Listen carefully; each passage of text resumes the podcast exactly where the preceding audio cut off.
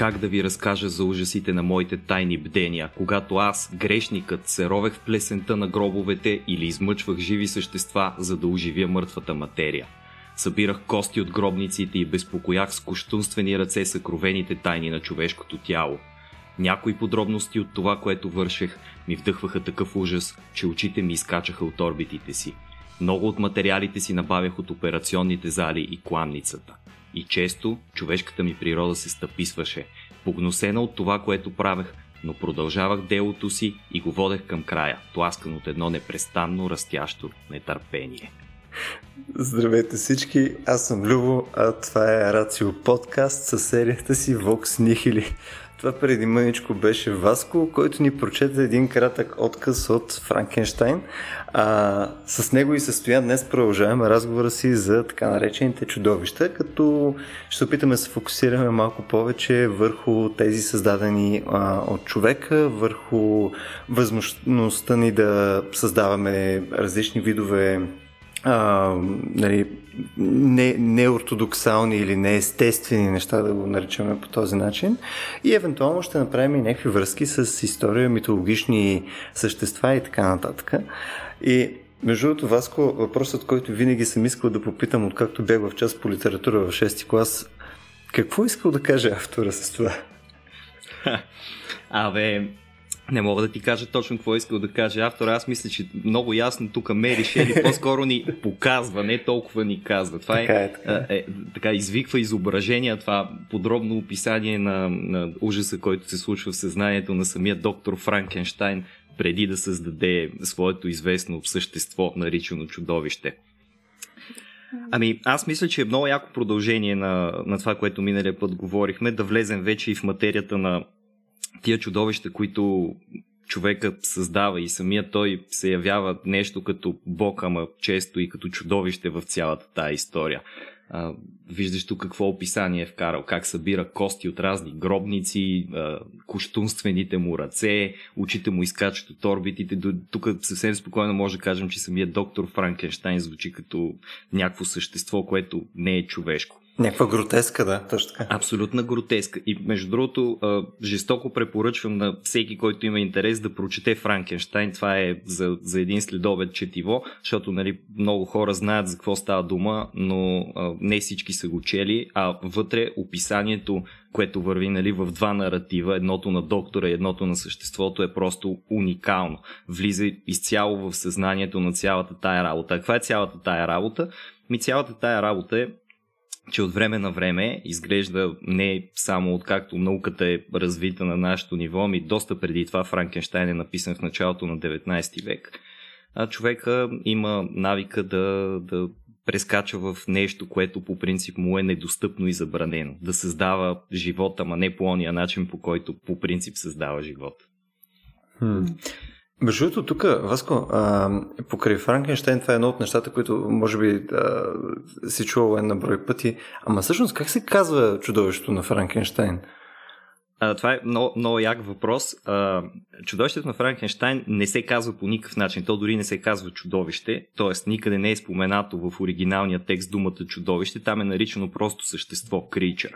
И имало една пиеса, която са направили, на която Мери Шели, автора на Франкенштайн, много се изкефила, защото в брошурата там, където са били е, изписани кой актьор кого играе, а, до, до името на актьора, който играе чудовището, просто е имало празно място. Едно празно поленце, защото то не е именувано. И това е, може би, до някъде дори още по-плашещо нали, в цялата тази история. То, то дори си няма име, въпреки че в един момент Mm-hmm. Да, то, то в един момент казва, може би трябва да се нарича мадам, защото аз съм твоя, нали, твоето първо създание. Това е когато си говори с доктора. Обаче, ако, ако си говорим за литература, нали, нещата като че ли стоят по един начин. Това, да кажем, Мери Шели е имала необоздана фантазия и е седнала и е написала нещо като предупреждение, би било едно. Истината е обаче, че а, образа на доктор Виктор Франкенштайн е базиран, това е спекулирано, ама честно казано, като се поразрових малко за допълнителна информация, направо съм готов да го приема за истина, на а, някой си Йохан Конрад Дипел, който е роден горе-долу 100-150 години преди да бъде написан Франкенштайн който е бил физик, алхимик, теолог и окултист. Нещо съвсем характерно като комбинация за 17 и 18 век, ако питаш. Е почти мен. като Стоян Ставро, да. Почти като Стоян Ставро, точно така. Само, че а, демоде, нали? Стоян Ставро е доста по-модерна версия.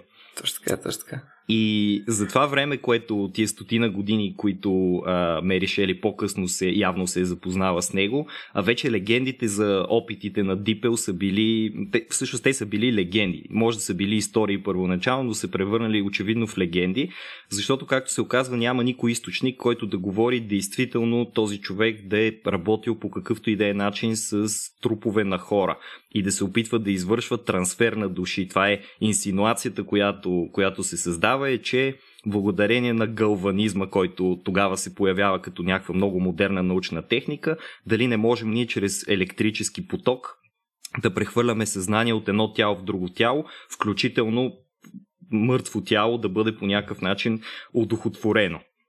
Обаче това, което е сигурно е, че Дипел е правил експерименти с животни, защото той самия ни остава доста подробни доказателства в, в дневниците си и в писанията, които са останали до нас. Е бил направо омагиосан от това да, да експериментира с тях, за да види какво може да се постигне.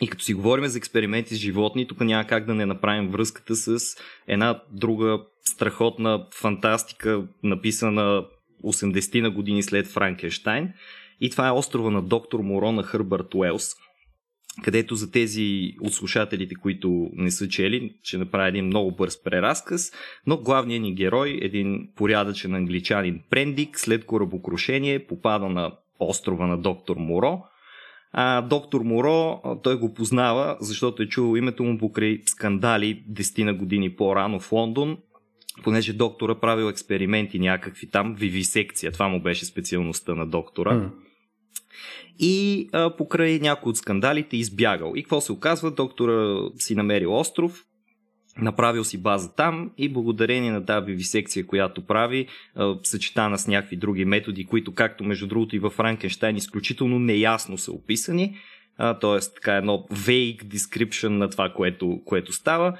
а, започва да се опитва да превръща животните в а, хора. Тоест, чрез експерименти се опитва с диви животни, които се намират на този остров, той от тях да направи човешки същества, включително да ходят на два крака, без значение какви са, пантери, свине и така нататък.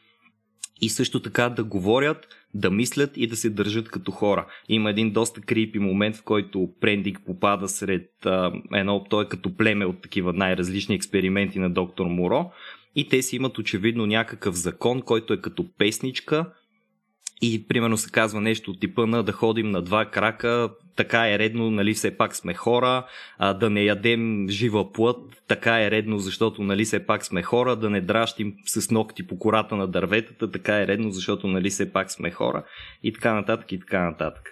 И покрай, покрай тия опити, обаче има няколко същества, сред които между другото са и със сигурност най- най-противните, най-ужасяващите, не само като описания, ами и като характер – а, са не толкова опити просто една пантера да бъде превърната в човеко-пантера, а колкото кръстоски между различни животни. На, всъщност най- най-ужасните същества там, на най-неприятните врагове на Прендик на острова са едни свинехиени, а, които са комбинация от дива свиня и от хиена.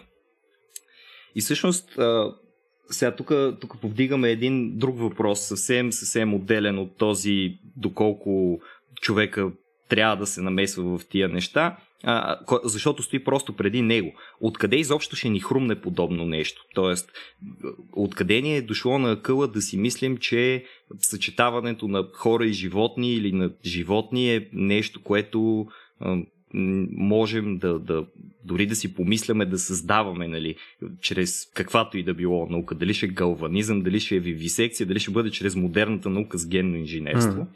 Но всъщност, ако се замислим, дори най-древните сведения от човешки цивилизации, които са достигнали до нас, всъщност ни говорят за количество същества, включително боговете. Боговете в Древен Египет. Хор, който има глава на сокол, тяло на човек. Тот, който има лице на птицата и биси тяло на човек. Анубис, който е чакало човек. Сехмет, която е лавица и човек. Собек, който е крокодило човек и количество други същества, сфинксове, кентаври, харпи, русалки, сирени, мантикори, химери. И това, и това ти е само а, а, така, една, един много кратък списък. Нали, Минотавъра веднага се сещам за него също. Mm. И това го има във всички култури. Нали? Можем да го открием тук и в нашите култури, от, от нашия кръг, нашата европейската цивилизация, ама същото е с индийската цивилизация. Същото е било в Близки изток, абсолютно същото е положението, включително и в Китай и в Япония където имат еквиваленти на такива същества. И тази тема изглежда толкова интересна, че дори се разпростира и стига до едни съвсем нови нива в модерната ни поп култура с същества като Мен Бер Пик от Саут Парк и, Точно така. И, или а, а, онзи провален експеримент на Рик от Рик и Морти, наречен Абрадов Линклър, което за хората, които не знаят какво е това нещо, е една кръстоска между Ебрахам Линкълн и Адолф Хитлер с идеята да се постигне морално неутрален, съвършен лидер, но всъщност се получава едно една кръстоска между, между Хитлер и а, Линкълн, която е а, морално конфликтна и, и сама тя живее в една постоянна двойственост. Между това, Васко, знаеш кое е най-чудовищното на този подкаст до момента? Кажи. Най-чудовищното е чудовищното мълчание на Стоян Ставро. Чудовищно е, да, аз започвам вече да усещам напрежение от него. Да, аз О, също напротив, така тежест. напротив, толкова приятно ми е да слушам тези неща и да не говоря. Това е, не знам защо си мисля, че да, аз имам някаква вътрешна потребност да говоря. Напротив, винаги когато има толкова интересни така, диалози между вас, с удоволствие ги слушам. Така че... О, сега не. Разбира се как. Удоволствие е огромно. А, но разбира се, много неща, които мога да добавя, но това, което а, направи Васко с този литературен прочет на, а, на магия, магията около пресичането на определени граници, включително между видови граници, а, всъщност има и така много а, прагматичен контекст, в който се случва под формата на отглеждане на различни нови породи животни, сортове растения и така нататък. Е случай на създаване съзнателно целенасочено от човешките цивилизации на хибридни форми между различни биологични, включително видове, с цел постигане на определен стопански резултат, постигане на по-добра реколта, постигане на повече храна и така нататък. Тоест, както има един такъв наратив, в който случващото се изглежда наистина екстраординарно, тъй като онова, което се комбинира е са парчета, които не стоят добре заедно. Нали, наистина това създание, наречено а, нали, произведението на Франкенштайн, хайде така да го нарека, дам на Франкенштайн, нали, наистина изглежда гротесно и то, то плаше. Всъщност това е а, нали, материализация на някакъв страх, че ние, преминавайки опрени граници, се сблъскаме с най-големия ужас а, в своето съществуване. Ужас, който ще покаже, че а, ние сме сгрешили, а, че сме преминали някакви граници и поради тази причина ще бъдем наказани. А, тоест, работи отново през някакво доста дълбоко чувство за вина. И затова Франкенштайн е толкова магнетичен и така това напрежение, как беше Васко, какво напрежение беше, завърши коментарът и този текст завърши с едно много сериозно напрежение, което се създава. Всъщност а, както любопитството на самото а, търсене на това чудовище, така и опита да го видим отстрани, четейки нали, този а, текст за Франкенштайн и за това, което той е създал. Но освен тази а, приказка, магия, която свързва с ужас и страх от това, че ние сме престъпили някаква граница, всъщност има един съвсем такъв а, ежедневен, обикновен, а, някакси съвсем не а, любопитен начин, по който нали, човечеството е работило с хибридите. И това е наистина създаването, култивирането на домашни породи, а, животни, нали, колко вида mm-hmm. кучета има в момента. Нали. Едва ли а, всички тези породи, които са създадени изцяло и само от човека, са нали, някакъв лист от чудовища. Нали. Повечето от тях, напротив, са някакви естетически създания, които ние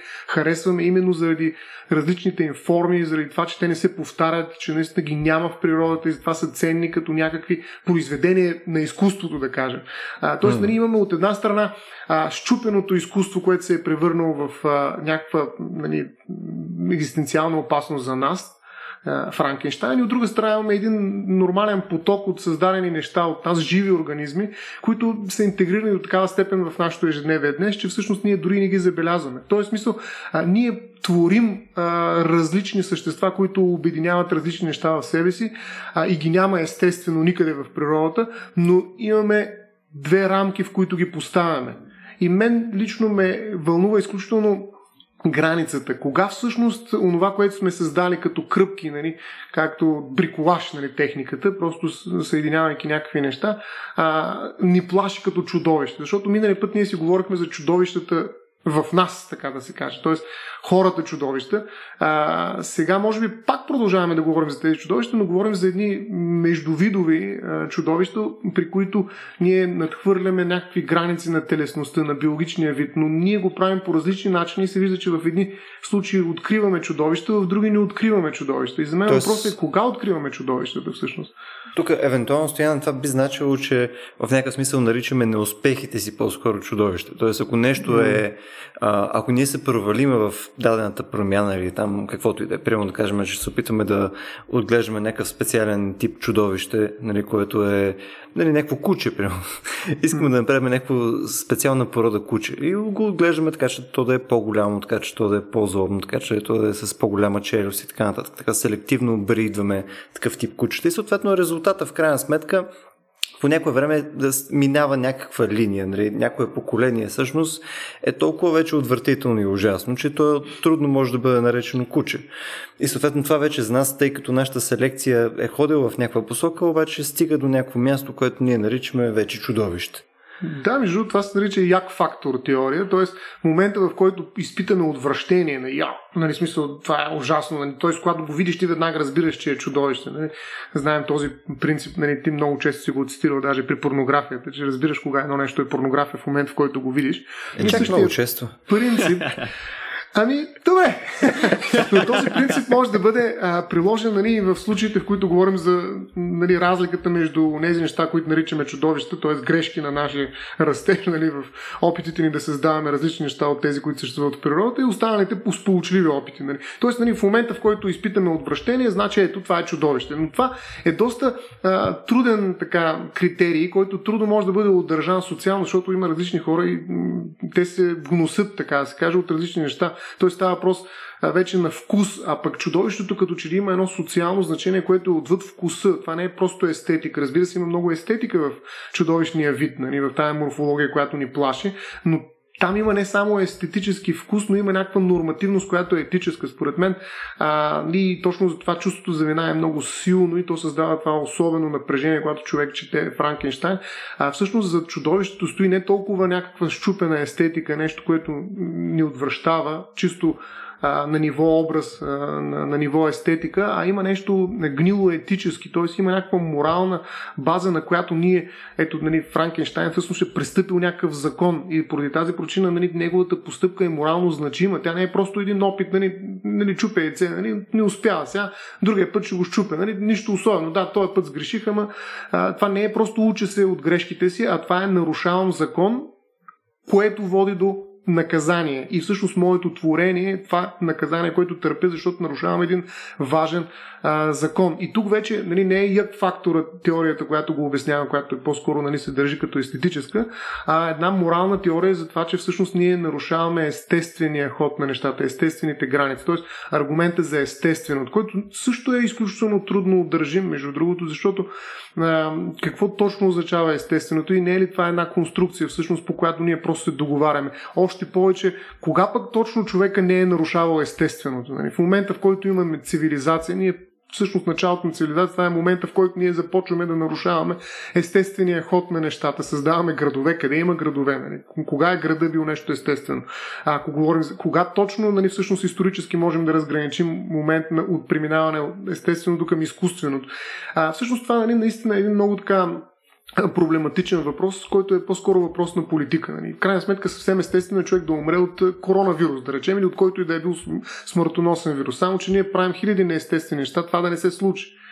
А, и защо те не са проблем, нали? защо ние не ги наказваме с някаква морална вина, а, наказваме други неща, които са противоестествени. Тоест, оказва се, че и този аргумент за естественото също работи някакси а, бивалентно. Той произвежда както положителни действия, които са неестествени, но са инкорпорирани под формата на някакви положителни практики в рамките на нашето общество, така и негативни нали, резултати, в които всъщност а, ни връща обществото някакви наказания или интерпретации в формата на наказание, че това, което получаваме всъщност е защото сме нарушили естествения ход. И, така че и двата аргумента, които до сега споменавам, разбира се, има и други, но един аргумент, аргумент от отвращението и другия аргумент от естественото всъщност не работят еднозначно за това да дефинират какво означава чудовище. Тук, между другото, като каза а, нали, и неестественото, хрумна ми нещо, което с, с теб сме си говорили, когато си говорихме преди този разговор за чудовища. То е а, така наречения Uncanny Valley. Нали, това е повече покрай изкуствен интелект, сме го засягали и така нататък. Но всъщност а, Uncanny Valley за тези, които не са запознати, всъщност представлява сега тук може да го, да го щупа нали, като дефиниция, но а, практически представлява нещо, което е изглежда като изглежда човешко, Ама не, не съвсем. Има някаква много, много миниатюрна разлика, която даже не, не е сигурно дали може да сложиш, да посочиш точно каква е, но тя толкова сериозно ти чупи нали, този, този вид нали, на, на, на дадения човек. Нали, тук конкретно за хора става дума, не съм сигурен, че може да се използва термина в други случаи, че така ти го чупи а, вида на човека, че ти биваш неимоверно отвъртен и виждаш, че е нещо неестествено и така нататък. И примерно, специално когато говорим за, за този ефект, той е наистина свързан с неестественото и примерно аз съм чувал да се използва не само в, в, в контекста, нали, когато си говорим примерно за роботи, които изглеждат като хора и така нататък, но той може да се използва и за малко по, нали, в кавички, тривиални неща, примерно като а, починали хора. Да кажем, ако имаш един труп, сега най-вероятно повечето от вас нали, са имали, а, нали, били са на погребение и така нататък. Има го следния ефект, нали, което, особено човек, който вие познавате, нали, и съответно трябва да отидете до, до ковчега, до, до този човек, който нали, сте си говорили по телефона с него примерно преди месец или два. А, този ефект на Uncanny Valley понякога е пократително тежък, mm. всъщност.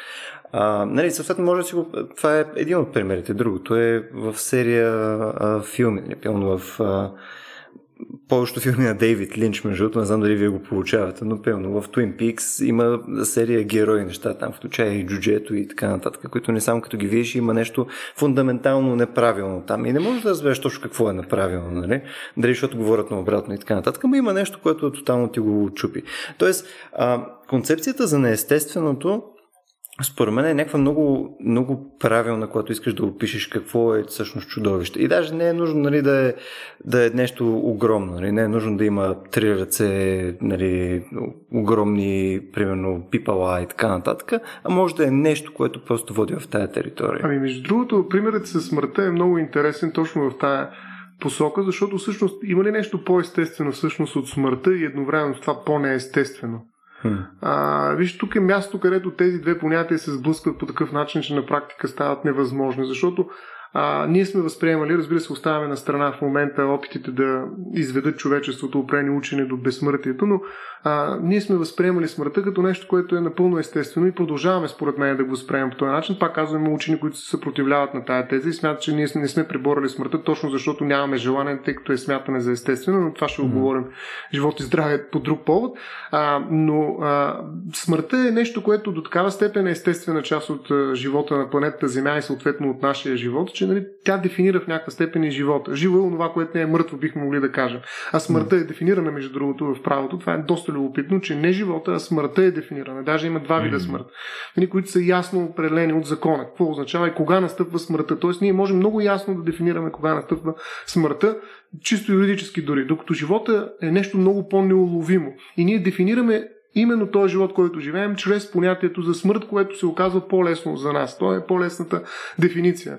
А, по нашата мярка е така да се каже тази дефиниция. Така че се оказва, че смъртта, това, което е толкова естествено, а, всъщност превръща хората в неестествено изглеждащи. Нали, той създава, той е вход към една изключително дълбока, наистина фундаментална екзистенциална неестественост. Нали, всички признават всъщност, че смъртта е толкова различна от всичко това, което познаваме, че всъщност нали, ние не можем да я възприемем. И затова по-добре да я забравим в някаква степен. Това, което се случи с коронавирус и с тези числа, магията, която имаше всеки ден да излизат някакви формули, графики, цифри и така нататък за това колко човек са починали, в един момент изкара, материализират онова, което е непонятно за нас, което е толкова естествено, че всъщност е неестествено вече за нас. Но така или иначе, без да влизам в дълбочина въпроса за смъртта, това е огромна тема. Разбира се, тя е била в основата на по-голямата част от едни от най-известните философски разсъждения а, в цялата история на, на човешката цивилизация, но така иначе смъртта е място, където ние виждаме как в човешкото тяло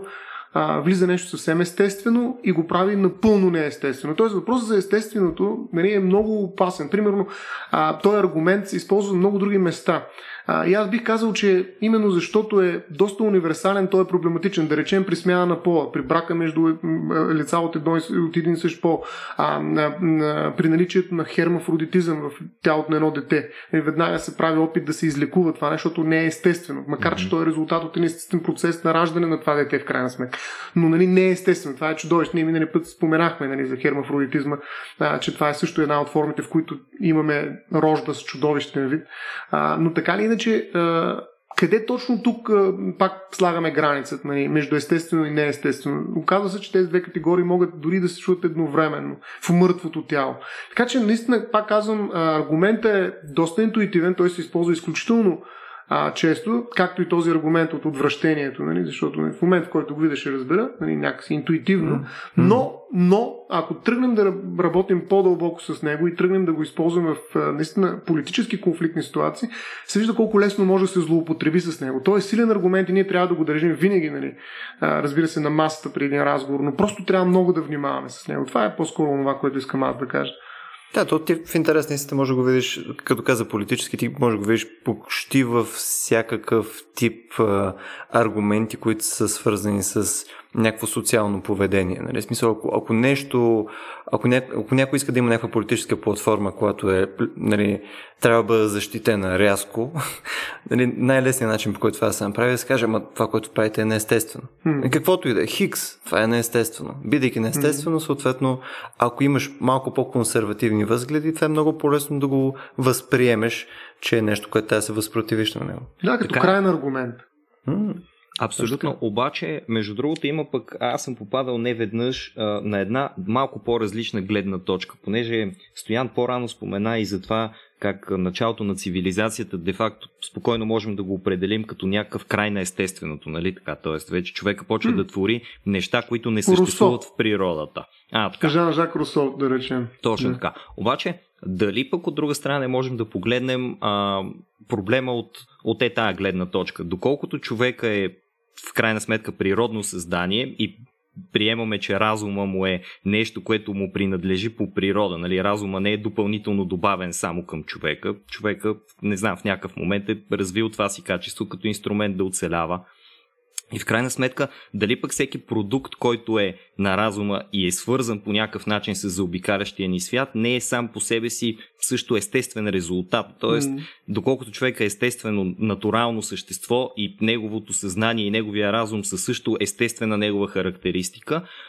аз, примерно, бих, бих теглил границата на неестественото едва когато навлизаме в една среда, която е напълно моделируема от човека, каквато е виртуалната среда, за която пък сме си говорили друг път. Много интересно, да. На, на тебе, само ако позволиш Васко да, да. Да, да го разширим малко това нещо, т.е. на тебе аргументът ти е, че ние сме а, просто естествено продължение на естественото, нали, вследствие, нали, бидейки продукт на еволюцията и така нататък, и съответно няма, няма някаква граница, която ти би казал, ето, къмто а, да кажем, 20 000 години нали, преди Христа, тогава, тогава е било естественото нещо и съответно лека по лека ние отиваме към нещо, което е една идея над естественото. В смисъл имаме, имаме някакви изкуствени неща, които ние правим следствие на нашия интелектите, на който е а, естествена производна на еволюцията, но след това нашия интелект създава повече инструменти, повече организация, процеси и така нататък, които ни изваждат от това естествено и ни го в някакъв смисъл и предефинираме вече какво е новото естествено за нас. Точно така. Той, първото, ние, ако, ако тръгнем да търсим в, така да се каже, митологичния происход на човека, ако погледнем, нали, защото малко, малко да се насочим и на тази страна за секунда. За неестествен акт, ако тръгнем да търсим, може да кажем, че още в момента, в който Адам и Ева са си сложили по един смокинов лист, са направили първото неестествено нещо. Да, нали? доста гадно. Да, Та, та, та в този смисъл точно, точно това казвам. Казвам, че човека можем да гледаме на въпроса, разбира се, от тази гледна точка. Човека е естествен, разума му е естествен и резултатите, които човека произвежда, не се отклоняват де-факто от природата. Така че ние дори може да кажем, че вредите, които човек нанася на природата с това, което прави, е някакъв процес на самоунищожение на природата. Точно така, да, смисъл, то си е. То си е естествено. Нали? Приемаме, че ние сме част от природата също, нали? а няма някаква външна намеса. Нали? То да. няма откъде да дойде друга. Нали? Смисъл, освен ако не, не поставяме някакъв свърхестествен или нали, нещо, което е извън физическия свят елемент, нали? както го прави, приема пък Lovecraft, by the way. Mm-hmm. Ами, точно в смисъл на идеята, че човека всъщност е част от природата и всичко, което той прави е напълно естествено, всъщност е част от е, най-екологическа интерпретация на това, което се случва в историята на човечеството. Но именно в тази екологическа експер... Е, така, интерпретация, която е доста по-широка по своя обхват, нали, включва абсолютно всичко, което се случва на Земята и казва, щом се е случило на Земята, то е естествено. То не е дошло от някъде другаде. То е дошло от компоненти или от агенти, които са се формирали и действат в Земята, благодарение на процеси, които са протекли в нея. Така че на, на ниво хипотеза гея да речем, даже хипотеза Медея, която казва mm-hmm. всъщност а, че човечеството се развива като всеки друг естествен биологичен вид, а, който се опитва да доминира, завладявайки цялата територия на планетата нали, с, свои популации, след като няма естествен друг противник и съответно няма други механизми, които да го спрат, то това е напълно естествено поведение. Всъщност унищожаването на планетата ще е напълно естествен акт на един доминиращ биологичен вид, който и да е било просто. Ако беше взел някой друг вид, така да се каже, преднина пред останалите, с някакъв друг инструмент, а не с нашия разум, той ще да унищожи планетата. Нали? Ако няма някой да го спре. Коронавируса, да речем. Примерно. Но, а, да, така че в една така екологична интерпретация, виждате, че отново понятието това отива пак до тезата, за която ви казах. То става изведнъж ненужно. Нали, ние не можем mm-hmm. да говорим тогава изобщо за противоестествено. То да. няма как да съществува в рамките на планетата Земя нещо про, против, а, неестествено. А, бихме казали даже, че е неземно по-скоро. Тоест извънземното е единствено, което може да се доближи до противоестествено. Защото това, което е извънземното, пак е част от някаква материя, организирана на базата на определени физически закони. Тоест, то е част от естеството на Вселената. И в този смисъл, къде точно е а, неестественото, а не дай се Боже пък и да тръгнем да търсим противоестественото. Тоест всичко, което се е случило, се е случило в някаква физическа вселена, което е позволил, която е позволила това да се случи. Ерго, нали, то е напълно естествено. Нали, единствено можем да кажем дали е земно или извънземно, но тъй като ние говорим само за нали, земни феномени, а, нали, може би извънземните ще са чудовища някаква степен на базата на този аргумент той не е земен, той е извънземен, т.е. някаква степен не е естествен, не е земен. Ако нали, редуцираме а, тази претенция за естественост до земност, претенция за земност. Така че а, това, което казва Васко, а, всъщност е доказателство за факта, че всъщност няма такова нещо като противоестествено и а, неестествено като понятие. Тоест това е нещо, което ние изглобяваме, ние изобретяваме. Нали, а, и, и, много трудно може да боравим след това в една морална вече схема, нали, на базата на този аргумент да кажем, че това съществува като факт. Нали, проблема не е да използваме думичката неестествено и да се борим за това, кое е естествено и кое не е естествено, защото това е един диалог, който се случва непрекъснато. А Проблема е в момента, в който решим да обявим това, което ние смятаме за неестествено, за факт. Нали, за морално релевантен факт. Кажем, това е неестествено. Нали, няма какво да го обсъждам. Нали. Това е така. Вижте го, все едно водата е H2O или водата е студена. Пипнете и ще видите, че е студена. Макар, че това също подлежи на доста сериозен спор. Нали, какво означава да е студена водата, но да е 20 градус. Хай. Водата е 20 градуса. Нали, това е факт. Нали, това е неестествено. Тези две твърдения са напълно различни на практика. Нали, винаги, когато кажем, че нещо не е естествено, ние всъщност извършваме някаква оценка. Това, което беше интересно, обаче, това, което каза Васко и на мен, нали, лично ме направи много голям а, така, а, впечатление ефект, а, беше за виртуалното. Нали, той сложи границата на естественото до виртуалното. А, любопитно защо, нали, макар че това е друг разговор, наистина ще се отдалечим много от междувидовите чудовища, за които сме тръгнали да говорим, но, но любопитно е наистина дали виртуалното всъщност е противоестествено. Нали, ако в виртуалното, примерно, може да съществуват 10 мои двойника, а, дали именно тази липса на въплатеност на субекта или да речем на събитията, които могат да се повтарят многократно, да се копират и проче, т.е. тази множественост на световете във виртуалното е нещо, което наистина би могло да бъде някакъв контрапункт на физическите закони, в които ние живеем като въплатени същества. Но както виждате, това е доста сериозен разговор, който аз няма да продължа, разбира се. И искам да се върна отново на това, че естествено и противоестествено са неща, за които може да спорим, но само в рамките на една етика, а не Разбира в рамките се. на някаква физика. Разбира се, и то това е, това е всъщност по-интересното във въпроса. Аз това ще да кажа малко, извиняйте, че така отклоних разговора в тази посока. Просто ми се стори интересно да споменем и, и тази друга гледна точка. Е. Но, но факт е, че а, днес си говорим за, за това, а, що се отнася до чудовищата, какво е естествено и неестествено и в рамките задължително на един морален дискурс. И примерно, а, ето ви пак едно, извадил съм ви нещо интересно от едно есе на Хърбърт Уелс, което е написано една година преди да напише историята си за острова на доктор Моро. И там той казва следното нещо. А, все пак рождените характеристики са само част от факторите за направата на живо същество. Твърде често пренебрегваме факта, че на живите създания може да се гледа като на суров материал, нещо пластично, нещо, което може да бъде оформено и променено, да му се добави нещо, да му се премахне нещо, а самия организъм като цяло да се развие далеч отвъд очевидните му възможности. И yeah. всъщност а, а, искам, искам да насоча тук към нещо, което на мен лично ми е много интересно да чуя и това е Стоян да ни разкаже малко за хибридите и химерите. Нещо, което смятам, че на всички ще им бъде много готино да, да научат повече по този въпрос. Какви са тия неща хибриди и химери и, и защо, защо си говорим за тях? Да, всъщност това е мястото, където наистина влиза много сериозно на съвременната етика, както и правните регулации, разбира се, доколко да се позволят създаването на такива хибриди и химери. Като двете понятия често се смесват, но всъщност може да се направи разлика между тях така, ако се опитам на съвсем а, обикновен, а не нали, високо биологичен език, mm-hmm. а, да кажа какво означават хибридите и химерите. Хибридите всъщност са живи организми, чието геном е резултат от смесването на генетични материали от различни или подобни биологични видове, което означава, че в рамките на едно тяло има два генома. Една част от тялото има един геном, друга част от тялото има друг геном. Това са хибридите. Така. Те често могат да изглеждат и именно като някакви сглобени на бързо животни. Да речем, а, нали, кентаврите, за които говорихме, нали, от едната страна имат един а, геном, който ги прави да изглеждат като един вид животни, от другата си част имат друг геном, който ги прави да изглеждат а, като друг вид животни. Тоест имаме едно буквално скърпване на два генома, които съвместно съществуват в една въплатена форма на живот.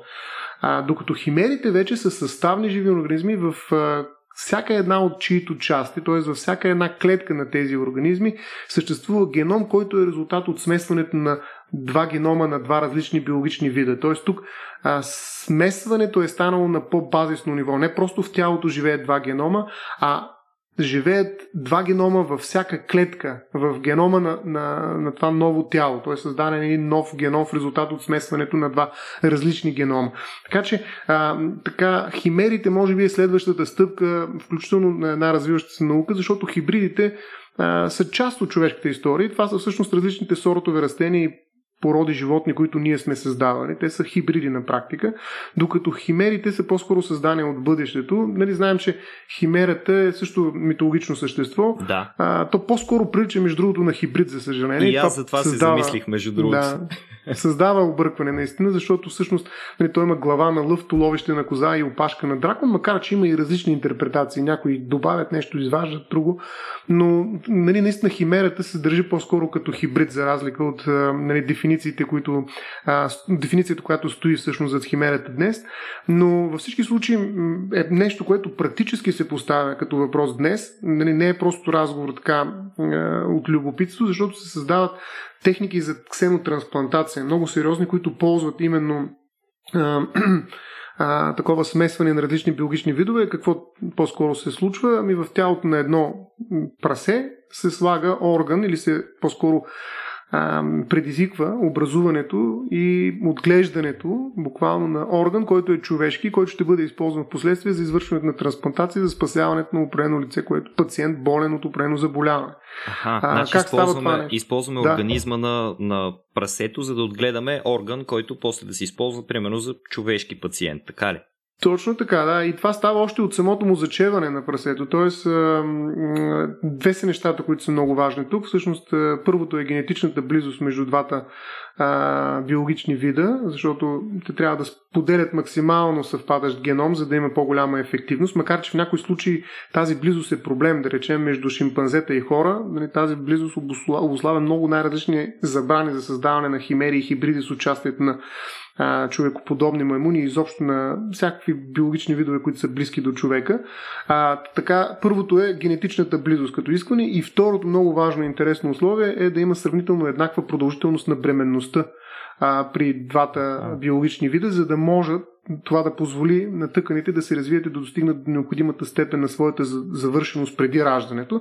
И тези два фактора са на лице, именно в случаите, в които в ембриона на прасето се поставят човешки клетки, като това са стволови клетки, на мястото на а, геном, който е премахнат. Представете си, в генома на прасето има ген, който отговаря за черния му дроб. Ние го махаме този ген така. и вече няма какво да се създаде, защото в генома на прасето тази част, която отговаря за черния дроб, не съществува. Ние сме отстранили съзнателно и се образува така наречената генетична ниша. Mm-hmm. И ние създаваме а, как един, една възможност за попълването на тази ниша, ми вкарваме стволови клетки човешки и се надяваме, и това се получава, оказва се, а, те да се специализират точно там, където липсва геном в рамките на самото прасе. Нали.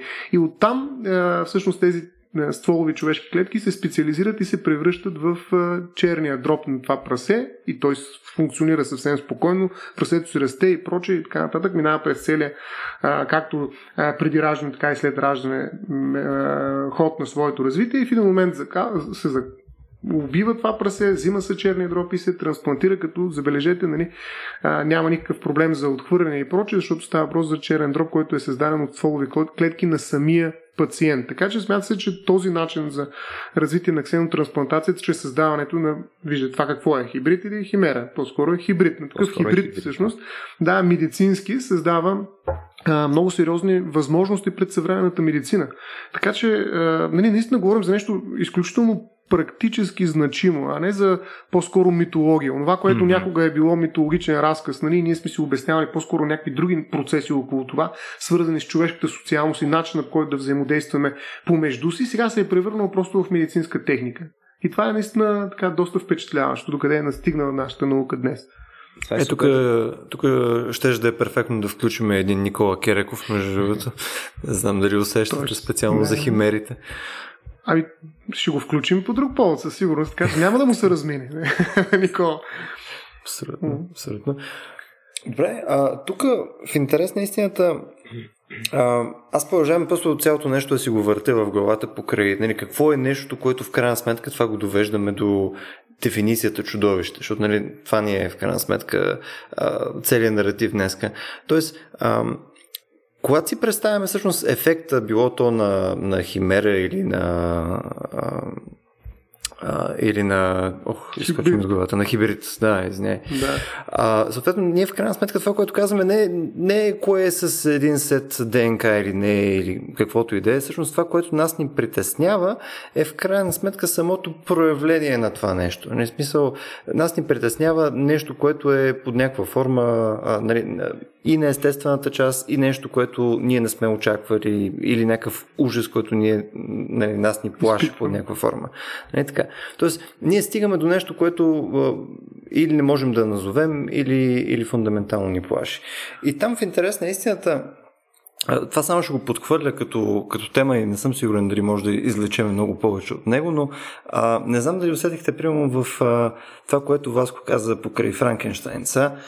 Там не е дефинирано точно как са се случили нещата. Нали? Не, няма ето рецептата, за да си направиш нали, това, което след това е било наречено чудовище. Нали? Сега mm-hmm. трябва да вземеш тук еди колко си части от хора, нали? трябва тук малко ток и така нататък. Нали?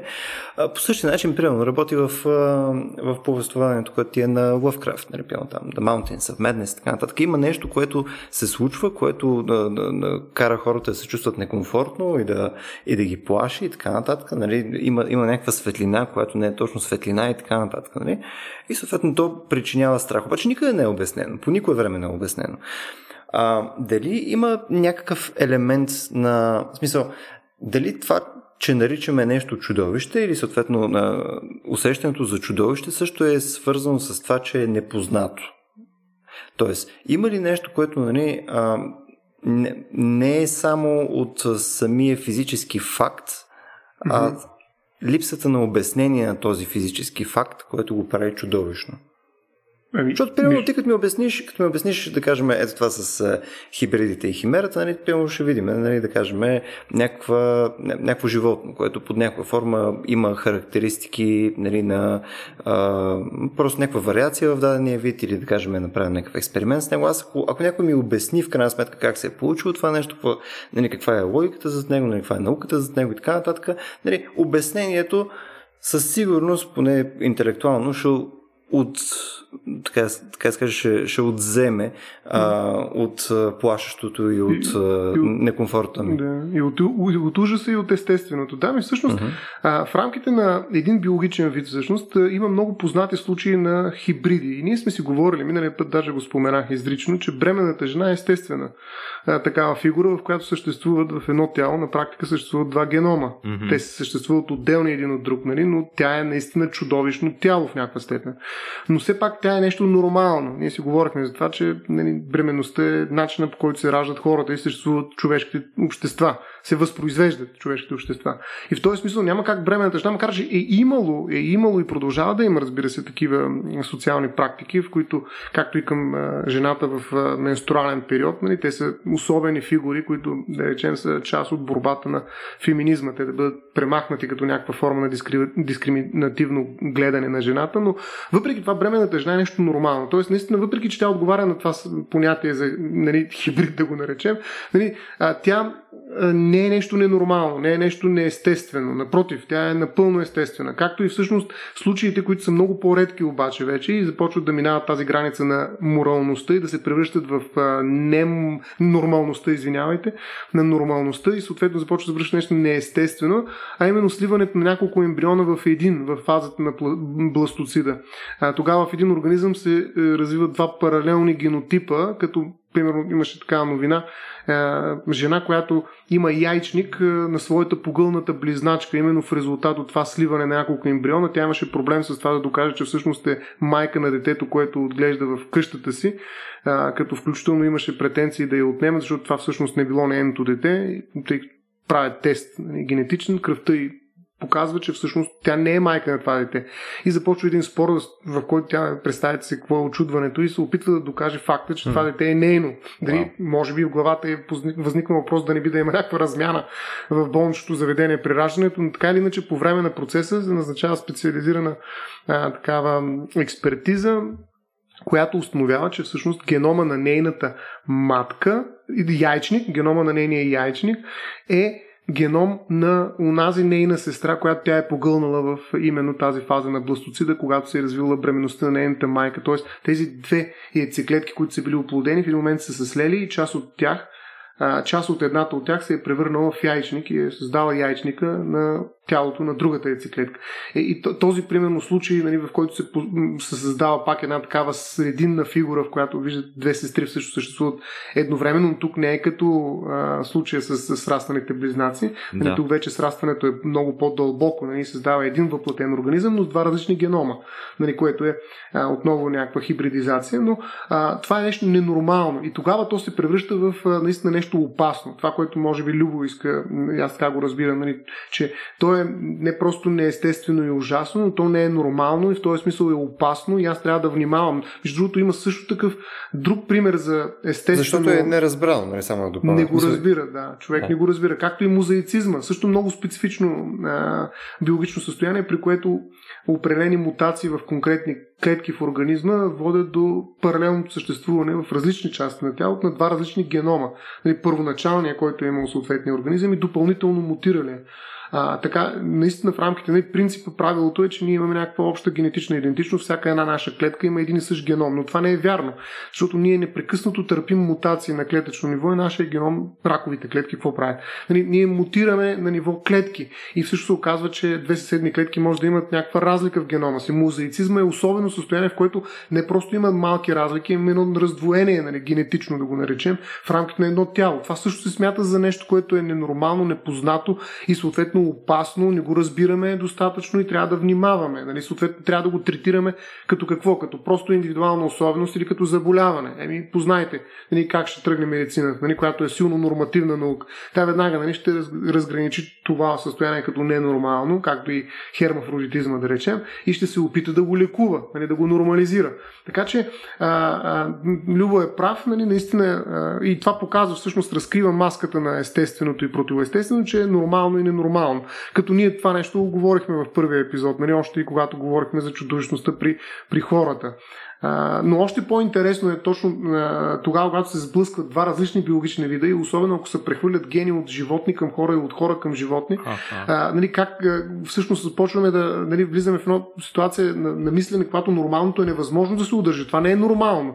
Нали? Но въпреки това в момента се търсят опити да се обоснове възможността, включително с оглед на тази ксенотрансплантация, за която говорихме. Това въобще не е нормално. Нали? То да се превърне все пак в някаква норма да лекуване на опрени заболяване. Така че нормалното, естественото и съответно а, чудовищното са с двоени, строени, нали, така да се каже, понятия. Да, то всъщност чудовището в този смисъл това, което ти спомена преди мъничко, е един вид лейбъл, който се слага на нещо, което е а, опасно. Нали така? То, то, то, то се слага на нещо, ненормално което... Ненормално и опасно. Да, ненормално и съответно, което е ненормално и непознато, то е потенциално опасно, съответно mm-hmm. трябва да страним от него. Между другото, имаше... Вече не си спомням къде, къде съм го чел. Мисля, че беше в една книга на Пол Блум или ще видя, след това ще го добавим в бележките. А, той говореше за един експеримент, където взимат деца, естествено психолози деца, това е нещо, което се случва. А, да, им показват една котия. И казват, в тази котия има чудовище. И съответно, следва там правят, говорят си с тях и така нататък. И по някое време се връщат пак при котията и казват, нали, а, служи си ръката вътре в котията, нали, в, преди в същата, в която са им казали, че има чудовище. И съответно, а, те директно стоят и може да видиш, че те са, те са оплашени от това нещо. Не са сигурни дали искат да се сложат ръката вътре. Мисля, няма значение дали, дали считат, че има наистина истинско чудовище вътре или нещо друго, но просто имат нали, вече някакъв уплах от това нещо. Нали, са, в този смисъл, като го направиш същия експеримент с хора, пак може да им кажеш, в смисъл хора, хора им възрастни хора, нали? Mm. Ако направиш същия а, експеримент с възрастни, съответно пак може да се види някакво количество съмнение дали да си пъхнат ръката или не. В смисъл, mm. който, който се различава от това просто да имаш една котия. Нали? В смисъл, пъкни си ръката в котията, окей. Докато има чудовище, пъкни си ръката mm. в котията, не знаеш какво ще okay. стане. Да. Ами да, да, кой не би се поколебал в тази ситуация. Аз лично Точно няма да си набутам ръката в котията веднага. Да, да, в смисъл, ако кажеш вътре има цветя, ми, окей, в смисъл, света има, вътре има цветя, нали, котия с цветя. Нали. Тоест, то е, това е лейбъл, който ни, по някаква форма ни пази, нали, да, по същия начин, по който казваме, че нещо е отровно, нали, точно така, да, mm-hmm. да. Mm. Да, да, макар че нали, има и предвид, че понякога а, се създават чудовища и с а, изцяло развлекателна цел. Между другото, има животински химери, които се опитват да създадат такъв, даже тези, които се борят. Нали, сещате се, че те са забранени подобни експерименти и проче, основно, именно защото създават опасност, която е неконтролируема и не знаем какво ще се случи. А, въпреки това има много хора, които искат да направят нали, подобни на фрик шоутата, за които нали, тези представления за уроди, за които говорихме, че преди са използвали човешки тела, които са били ненормални, но искат не просто да създадат нали, такива фрик шоу, които преди стотина години са били факт в Европа и Америка, а да създадат зоопаркове с много специфични, така да се каже, митични, ако ще, митологични животни, в които има химери и хибриди, каквито само можем си представяме и да рисуваме в филмите, но те искат на живо да можеш да погалиш, да речем, един кентавър. И т.е. в този случай, виждате, някой смята, че това е точно такава функция на, на производство на такива същества, в която ние се приближаваме до тях, опознаваме ги, свикваме и в един момент какъв е проблема, вместо куче си имаш кентавър, да речем, вкъщи. Нали, въпрос на време е да свикнем, нали, когато видим, че те не са толкова опасни. А, нали, друга нормализация. Това е форма на нормализация на практика на тези нали, опасности, които всъщност ние а, привиждаме. А, научните експерименти. Нали, много пъти се извършват различни преноси на гени между отделни биологични видове, включително от хора към животни, именно с цел да се направи някакъв експеримент с тях, който по принцип е недопустим пред човека. И съответно ние не можем да го направим директно, примерно с едно дете, и трябва да пренесем нали, това, което тестваме включително да речем някаква е, функция на неврологични клетки, да речем. Нали, това не можем да експериментираме с мозъка, да речем, на а, един човек, но можем да го прехвърлим, нали, за сега само хипотетично говоря, в едно друго тяло, което не е човешко и там да правим някакви експерименти, разбира се, ограничени в някакви рамки. Тоест, нали, това също е някаква нормализация отново на чудовищата, утилитаризация, даже бих казал. Нали, ако първата беше естетическа, дай да ги видим, да се запознаем с тях, да ги разгледаме, да имаме домашни любимци кентаври. Те са вашите съседи, да точно така. Да. Другата е тази, която утилитаризация ги превръща в нещо, което е полезно за развитието на медицината. Нали? И въпреки тези опасности от дебалансиране на екосистеми, от унищожаване на някакви предшественици на видовете, защото нали, така ще се засегне биологичното разнообразие от едни създадени нови същества, които са силни и проче, това се случва. Има натиск всъщност от страна на науката, тя да утилитаризира нали, това пространство, което ние в момента с вас нали, обозначаваме като чудовищно. Защото там може да се случат някакви полезни за хората неща. И наистина има натиск. А, между другото, в предишния епизод, а, когато си говорихме повече нали, за, за, за хора, които прямо ние наричаме чудовища в някаква форма, а, нали, аз бях ви поставил тогава концепцията, че нали, може пък ние да ги наричаме чудовище или съответно нещо, което нас основно да ни, да ни притеснява, да е вследствие също и на това, че а, изглежда, че е нещо нездраво, не, изглежда, да. че е нещо, което води до болест, така нататък. Но пък във всичките примери, които в момента разглеждаме, by the way, а, по-скоро ние не говорим за нещо, което е някаква патология, не говорим за нещо, което е, ще доведе до по, по-некачествен живот или нещо подобно, а напротив, е, потенциално повечето нали, промени, които ние си представяме, да кажем, ако направим някакъв хибрид, нали, напълно реалистично е да кажем, че този, този хибрид ще има някакви допълнителни качества, които ще му позволят mm-hmm. да живее доста по-добър живот или по-дълъг живот, така нататък. А, тоест, виждаме, че всъщност нали, тази дефиниция чудовище е доста разкачена от каквато и да е идея за, за здраво и за, и за обективно, а е изцяло свързана с, нали, с възприятие и с страх. Ами, всъщност, когато става въпрос за трансфер от животно към човека, е точно тази концепция, за която ти спомена, водеща и доминираща, така наречените рианти или панбиотични химери даже ги наричат. Това са всъщност опити, с които а, човешкото тяло се подобрява. Това е всъщност форма на биохакинг, mm-hmm. а, чрез добавяне на нови възможности. Как става това? Ами като вкараме различни гени. Нали? Това е концепция, казваме. Нали? Това не се случва, няма такива варианти на пътищата да срещнем. Нали? Но идеята е да вземем нещо от животните и да подобрим себе си. Да хакнем собствената си природа, да преобърнем някакви граници в собственото си тяло, за да може да постигнем нови форми, ако щете, не само на възприемане на света, да речем нали, някакви нови сетива, които виждат по-голяма дълбочина на погледа или пък инфрачервена червена светлина и прочее и така нататък, но дори и за въздействие. Защо не да си сложим крила пък, нали? нали както може да създадем прасета с човешки черен дроб, нали? защо пък да не създадем хора с крила на орел. Нали? Тоест, вариантите наистина са такива, те всъщност има митология тук вече, но това вече е научно-фантастична митология, която е насочена към бъдещето, не толкова към миналото, както е свикнала митологията, не всъщност да се държи в а, древните човешки общества. Тук митологията, обърната напред, това е много любопитна митология.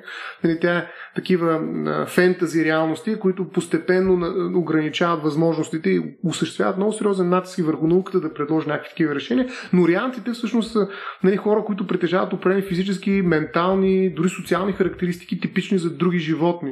Не знам дали сте чували думата териантропия, нали? всъщност тя даже е известна и като зооантропия.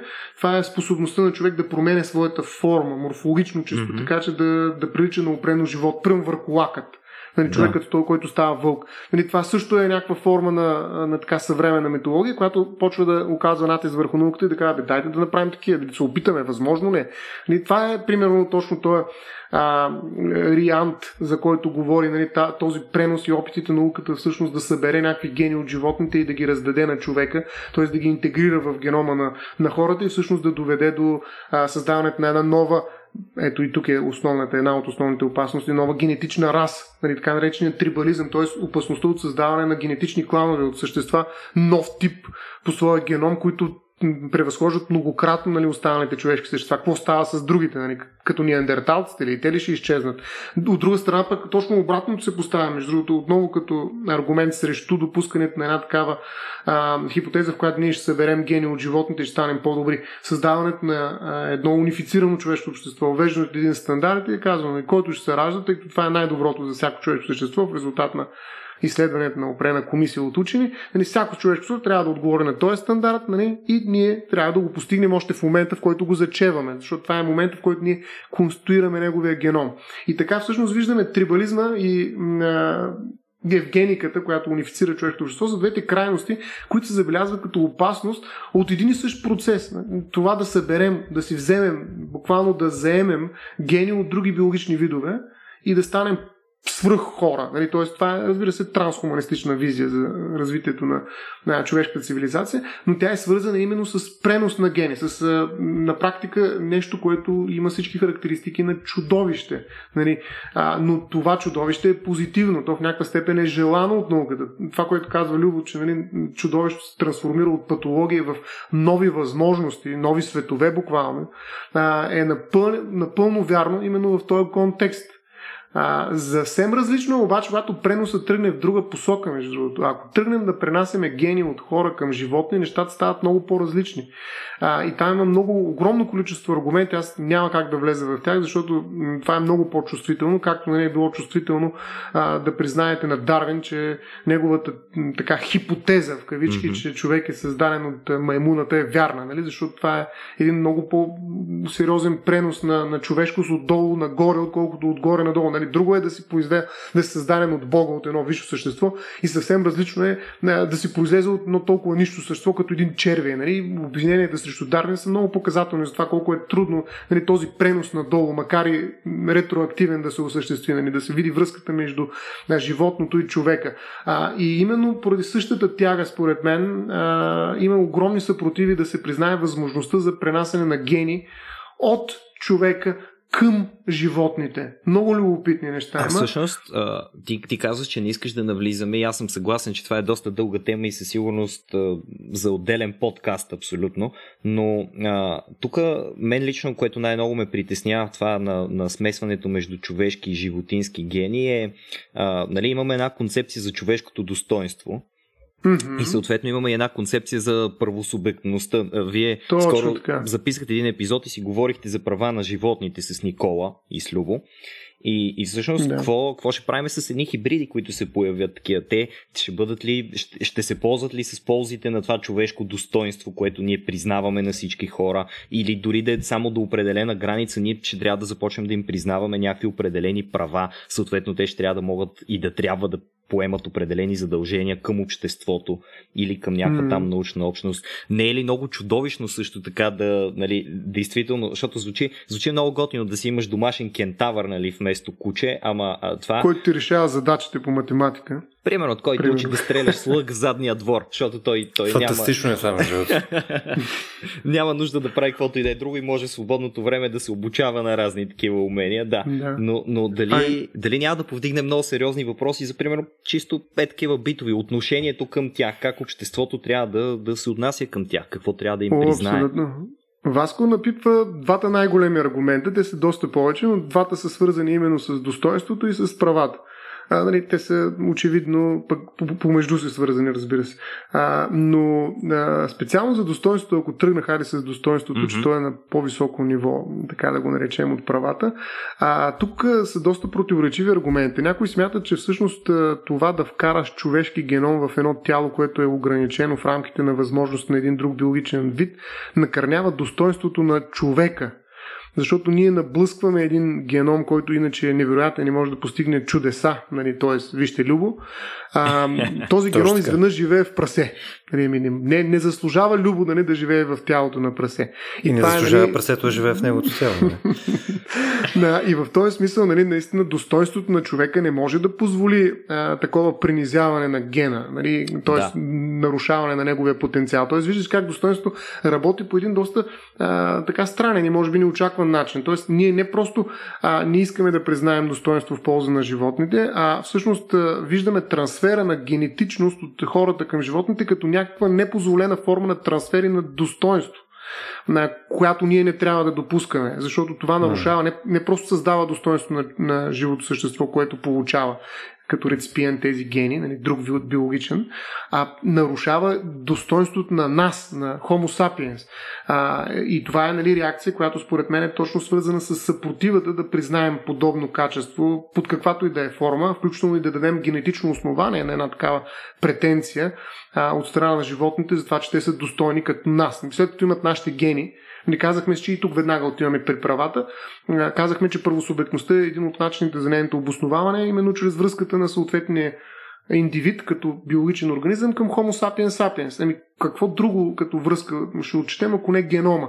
И ако едно шимпанзе има в себе си, да речем, някакъв човешки геном, който участва в създаването на неговия мозък, първо има голям риск то наистина да мисли по различен начин, но дори и да не мисли, т.е. Да, да не е станало по-умно от останалите а, шимпанзета, които нямат такъв човешки геном, то все пак има някаква връзка с Homo sapiens sapiens на ниво геном. Т.е.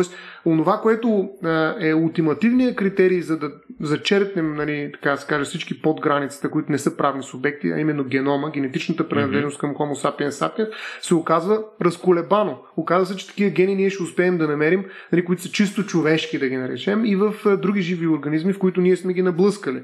А, добре, окей, нали, достоинство разбрахме, че се нарушава, защото нали, ние ограничаваме възможности, но, но се нарушава и още едно нещо. Тази абсолютна граница между хората и останалите същества, която между другото е свързана и с идеята за противоестествено, защото а, всъщност човека винаги се е опитвал да се отдели от останалата част от природата. Това е смята се един от основните двигатели на екологичните проблеми и на това огромно а, пространство, което заева между понятието естествено и изкуствено. Нали? Това опитът на човека това е опитът на човека да се разграничи от природата. Тоест да поставя една ясна граница и да се увеличава все повече, да казва, е, аз оставих природата преди 2000 години. Сега вижте къде съм, колко съм различен от нея и как може някой да ми каже, че съм произлезъл от маймуната. Нали, това не е възможно. Нали, това е част от нали, тази стратегия. А, ние да сме а, изключителни, нали, да сме изключително различни. И изведнъж ние нарушаваме тази граница, като я прескачаме, просто прехвърляйки някакъв геном към а, друг а, жив организъм от друг биологичен вид. И това всъщност се а, нарича като аргумент, известно е като аргумент на моралното объркване. Тоест ние в един момент, създавайки а, такава провокация спрямо основната граница, която чертая най-важните регулации, разликата между обект и субект на правото, ние всъщност рискуваме да срутим всичко това, което използваме като основа за нашите отношения. И затова не трябва да позволяваме такова морално объркване. Нали? Да ме гледа. Представете си един пример, само ще дам, макар че наистина има много любопитни неща. А, представете си шимпанзе с лице на човек. На Любо. Айде, разбира се, нали? той, той търпи винаги. А, но представете си едно а, шимпанзе, което наистина е така модифицирано, включително, хайде да речем, дори изкълъпено по, по модела на Франкенштайн, просто му е присъдено, обаче успешно човешко лице. Нали, представете си, тук не става въпрос за отвращение, не става въпрос за естетика, не става въпрос за а, някаква погнуса или неестественост. Става въпрос наистина и не и този елемент, който е при робота, който е много близък до човешкия вид, mm-hmm. а, а става въпрос наистина за една морална провокация. Изведнъж това шимпанзе ви гледа с очите на любо. Нали, това е а, ситуация, в която ние няма за какво да се уловим, нали, за да не признаем, все пак Любо гледа страшно, нали, права на това шимпанзе. Ще ги признаем. Или ще изпаднем в ступор и няма да можем да, да обосновем никакъв, нали, поне първоначално, разбира След това ще се намери някой, а, който да, да каже защо нали, това не е Любо, макар че има лицето на Любо. Но приемаме, че нали, това е ситуация, в която наистина ние сме изправени на, на ръба на нашето познание и на ръба на нашето морално усилие, в което може да различим а, унези, които заслужават да имат права, от тези, които не заслужават. Разбира се, представете си, ако това не е просто нали, операция естетическа, ами става въпрос за геном, който mm-hmm. създава в това шимпанзе лице на човек. Нали, не е конкретен, а на човек. Нали, да изглежда човекоподобната маймуна да е човеколицева маймуна, т.е. лицето и наистина да е човешко. Нали, какво mm. ще се случи с нашето общество? Нали, тогава проблема за правата на животните ще стои, може би, доста по-различно. Много по-радикално ще трябва да, да отговорим вече на тези предизвикателства, които поставя цялата концепция, за която наистина, както каза Васко, говорихме с Любо и Никола, нали, а именно а, въпроса за правата на животните. Между преди години имаше а, мисля, че, мисля, че скулптура се водеше а, точно на полу прасе, полу крава, полу човек. В смисъл, те имаше такива снимки, които циркулираха в Фейсбук ежедневно по едно време който изглеждаше доста дистърпен, между другото, където точно иллюстрира този пример, който искаше да дадеш и ще го изложим след това като коментар към подкаста, by the way. А, но тук на мен, в крайна сметка, цялото това нещо, което ти спомена, на мен ме звучи като един фундаментален човешки империализъм на формите, нали, че аджба, ако ние прехвърлиме, не, прехвърлиме, какво значи? Има, примерно, ако успеем по някакъв начин да да се оприличим на нещо друго, примерно сме в тялото на лъв или така нататък. Нашата концепция е, че хората аджаба са най-висшето творение на света и съответно перфектната форма, която може да имаме и така нататък, нали, ни води до заключението, че това под някаква форма нали, отнема нещо от нашето достоинство, нали, което поне на мен в главата ми това звучи като абсурден, абсурден абсурд. Нали, мисъл, мога да си представя аз да съм един величествен лъв в саваната с моите критични чувства, нали, съответно и мисли и прочее. И мисля, че съм си доста окей, okay, by Смисъл, подозирам, че, подозирам, че няма да имам толкова много проблеми, колкото може да си представим нали, вследствие на, на етика и право. А, тук само, тъй като виждам, че лека по лека клониме към час и 10 минути, искам само да ви подхвърля още едно нещо. А, тъй като ние изговорихме вече за серия неща. Изговорихме за чудовища вследствие на някакви патологии и нали, на някакви корекции, които са случили, оперативни и така нататък.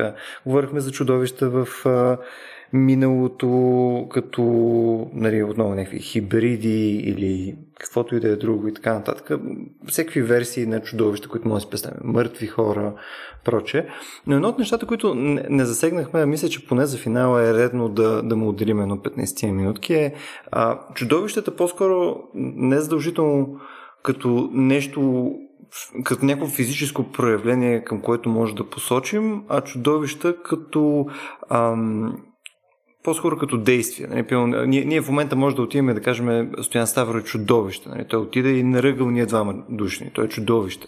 Нали? Той, примерно, Стоян Ставро е за биенето на деца. Нали? Той е, Стоян Ставро очевидно е чудовище и така нататък. Тоест, а, имаме го и другото нещо, което ние използваме този термин, като нещо, което оприличава нещо, което ние не искаме и не харесваме също. Не, това е свързано с а, тая тема, която зачекнах преди малко. Не, че това е плашещото нещо, не, което ние казваме, че е ужасно. Не, убийците са чудовища и така нататък. Ами, между другото, аз ще взема само един коментар, Васко сигурно ще продължи, но а, създаването на чудовища е чудовищно. Не случайно чудовището на Франкенштайн няма име, защото най-вероятно чудовището е Франкенштайн. Най-вероятно името е едно. А, mm. И всъщност тогава, когато говорим за хибриди и химери и всичко това, което стана ясно, че съвременната етика се опитва по някакъв начин да контролира като възможности в съвременната медицина, а, ни насочва именно към това, че чудовище е не само самото чудовище и това, което го създава. Тоест човека, който се плаши от чудовището, всъщност сам по себе си е чудовището, което ги създава. И тази диалектика на чудовищността а, между създателя и създадения е много добре представена именно в а, тази любопитна а, подробност, че всъщност чудовището на Франкенштайн си няма име, макар че единственото име, което изпъква е Франкенштайн. Така че м- тези неща, според мен, любо са много свързани тясно помежду си, много тясно свързани и, и това не е случайно.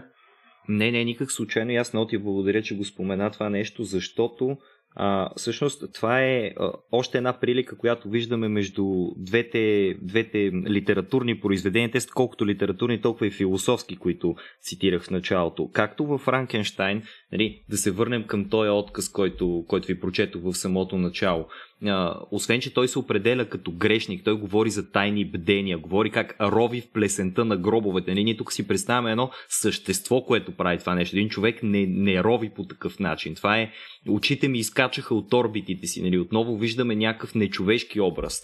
А, със сигурност Мери Шели, е, Мери Шели иска да ни покаже, че а, Виктор Франкенштайн най-малкото не е по-малко чудовище от създанието, което, което той прави. И същото нещо виждаме в острова на доктор Моро. Макар, че доктор Моро е много по-спокоен, много балансиран. А, той отговаря спокойно дори до а, последния си час, защото, нали, спойлер алърт, доктор е, Моро някъде, някъде там в, в, този разказ, в тази малка книжка да спира да живее но той до последния си момент е изключително спокоен. Обаче при него именно това спокойствие е, още повече набляга на неговата чудовищност. Има един епизод, в който той разказва на Пренди как всъщност това, което отличава много ясно човека от чудовището е търпимостта на болката. Той казва, болката е нещо необходимо за прогреса и това, че аз причинявам болка на тия създания, а, просто е неизбежно. Той това казва. Това е неизбежно. Това трябва да се случи, за да може ние да се развием. И, и си забиваше в крака. Аз отдавна съм го чел преди 7-8 години, сигурно. Дали беше химикалка, дали беше нож или нещо подобно, но той самия си причинява болка, за да покаже, че не изпитва такава. Т.е. че той по някакъв начин надхвърля човешкото нещо. И с това му спокойно изказване, нали? той казва морално, не просто морално допустимо е. То е неизбежно и е за доброто на всички да се причинява болка. А мисля, че така мога да се съгласим и тримата, че никоя етика не може да признае причиняването на болка за морално правилната позиция. И се, и изтъква точно тази част. И да, и Любо, съгласен съм абсолютно с теб с това, което казваш, че за нас чудовището именно заради тая странност и отвратителност, непознатостта и отблъскващите му качества е нещото, което ние използваме, термина, който ние използваме, когато искаме да характеризираме някаква постъпка или дори един цял човек, защото ние рядко казваме постъпката нали, на убиеца е чудовищна, ние обикновено директно скачаме на това, че убиеца е чудовище. Защото един човек не би направил това нещо, защото един човек е някакси обвързан с една базова, най-малкото етична концепция, която включва това да не се причинява болка, да не се причинява страдание и нали, отнемането на живота очевидно спада в, в категорията на липса на такива лимити. Между другото, ние започнахме първия разговор с чудовищния вид, нали, рожба с чудовищен вид.